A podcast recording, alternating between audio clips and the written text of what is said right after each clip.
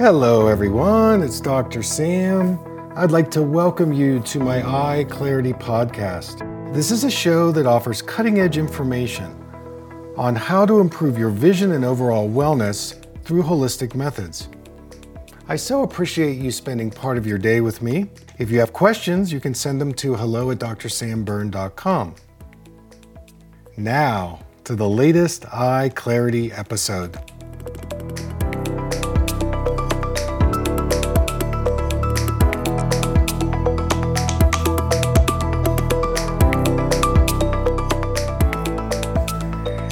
Everybody, it's Dr. Sam, and welcome to another Eye Clarity podcast. Today, I'm going to take some questions on astigmatism.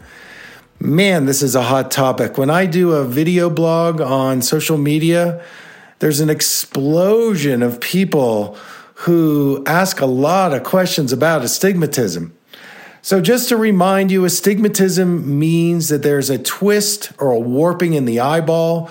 It's shaped more, the eyeball is shaped more like an egg instead of being completely round. And the six eye muscles that attach to the eyeball, they're not working equally, which creates a, a change in the shape of the eye. But any twist in the eye also reflects a twist in the body. I know this because when I went back to massage school and I studied craniosacral therapy, I couldn't believe how I could feel the body twist after I measured the eyes for the eye astigmatism. So, eye astigmatism, twist, body twist, they go together. And this twist in the eye is also caused from posture issues, eye movement issues, dietary things, stress issues. So I'm going to go to the questions right now. The first one is from Natasha, and she is asking, How do I know what is twisted? Is it in the eye? Is it in the body? What, how do I fix this? Well, the first thing to note is if you go to an eye doctor and he, you get an exam and he says you've got astigmatism, you've got a warping and a twisting in the eye. Now, the only way you know you have a twist in the body is if you go to a body worker and the body worker can feel the tension. It could be anywhere in your body. It could be in the spine, it could be in the pelvis, it could be, you know, in your legs, anywhere where your body is twisting, where the two sides of the body are not integrating. This is a form of astigmatism. Now, when you wear a full astigmatism correction and then you go for body work, and the body worker unwinds the astigmatism in the body, but then you go back and you put your regular astigmatism glasses or contacts in, guess what happens? The body work gets neutralized. The twist starts coming back in the body.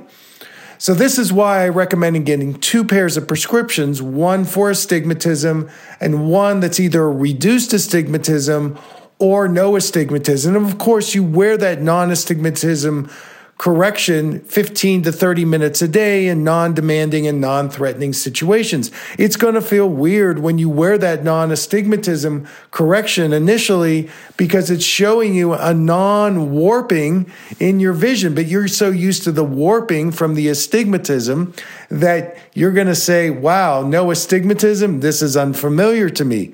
Hang in there with it, stay with it. Also, you can't expect to change astigmatism just by wearing a reduced astigmatism correction. It doesn't work that way. You have to change the programming. You have to re educate the brain and the eyes and the body through my physical eye therapy exercises.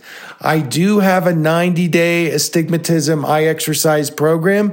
You must do that along with wearing a reduced prescription. If you don't, your body is going to re- reject, your eyes are going to re- reject the non astigmatism correction. Now, this brings me to another question I get. Uh, I got from a person who says, Now I only wear non astigmatism glasses, but my astigmatism is increasing. Well, that is because you're not doing the re education work, the exercises to change the programming which is causing the astigmatism. Again, the expectation is well, if I wear a non astigmatism correction, my astigmatism will go away. You have to change it from the inside out. So you've got to be willing to do the 90 day astigmatism program, and then your eyes will adjust to the non astigmatism correction. It doesn't work the other way. Now, I'm going to take one more question about astigmatism. And this is a very interesting case. This is a mom. She's got an eight year old son, and she took him to an eye doctor. And the eye doctor gave the child an imbalance of astigmatism. There's a difference between the right eye and left eye, and also put them in a bifocal, which seems kind of confusing to try to get a child to look through a split lens. It's certainly a technique sometimes that is used to reduce myopia or astigmatism, but I find going with a single vision lens at the beginning is the best way to go and not try to do these fancy prescriptions. Also, when you correct the astigmatism differently, you're reinforcing the difference in the eyes. You want to balance the eyes as best as you can. And then the eye exercises, the vision therapy, doing things like the primitive reflex therapy. I do a lot of visual vestibular therapy. So you get the inner ear and the eyes working together. Remember, I said astigmatism is related a lot to postural issues, neck issues. So, doing this visual vestibular therapy, doing a lot of gross motor exercises, bilateral integration, forwards and backwards, visually guided exercises through obstacle courses, all of these things are really, really important. So, I would leave you with this one point. When you've been diagnosed with astigmatism, it's important to note that astigmatism is caused by tight neck muscles, postural issues, visual stress. And once the doctor starts measuring the astigmatism in the eye and he or she corrects for it, it reinforces the warping or the twist in the eyeballs. And remember that I've said that any prescription that's in the eyes is showing up in the body, in your movement, in your posture, in your tension patterns.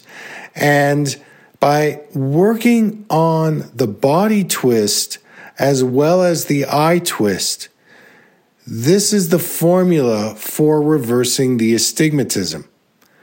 The second part of this is, is that if you, if you do get a reduced astigmatism correction or no astigmatism correction, you need to include the physical eye therapy exercises for astigmatism to help change the programming. What caused the astigmatism? And if you do all of these things, then you have a great chance to reduce astigmatism. So that's my show for today. I want to thank you so much for tuning in. Until next time, take care.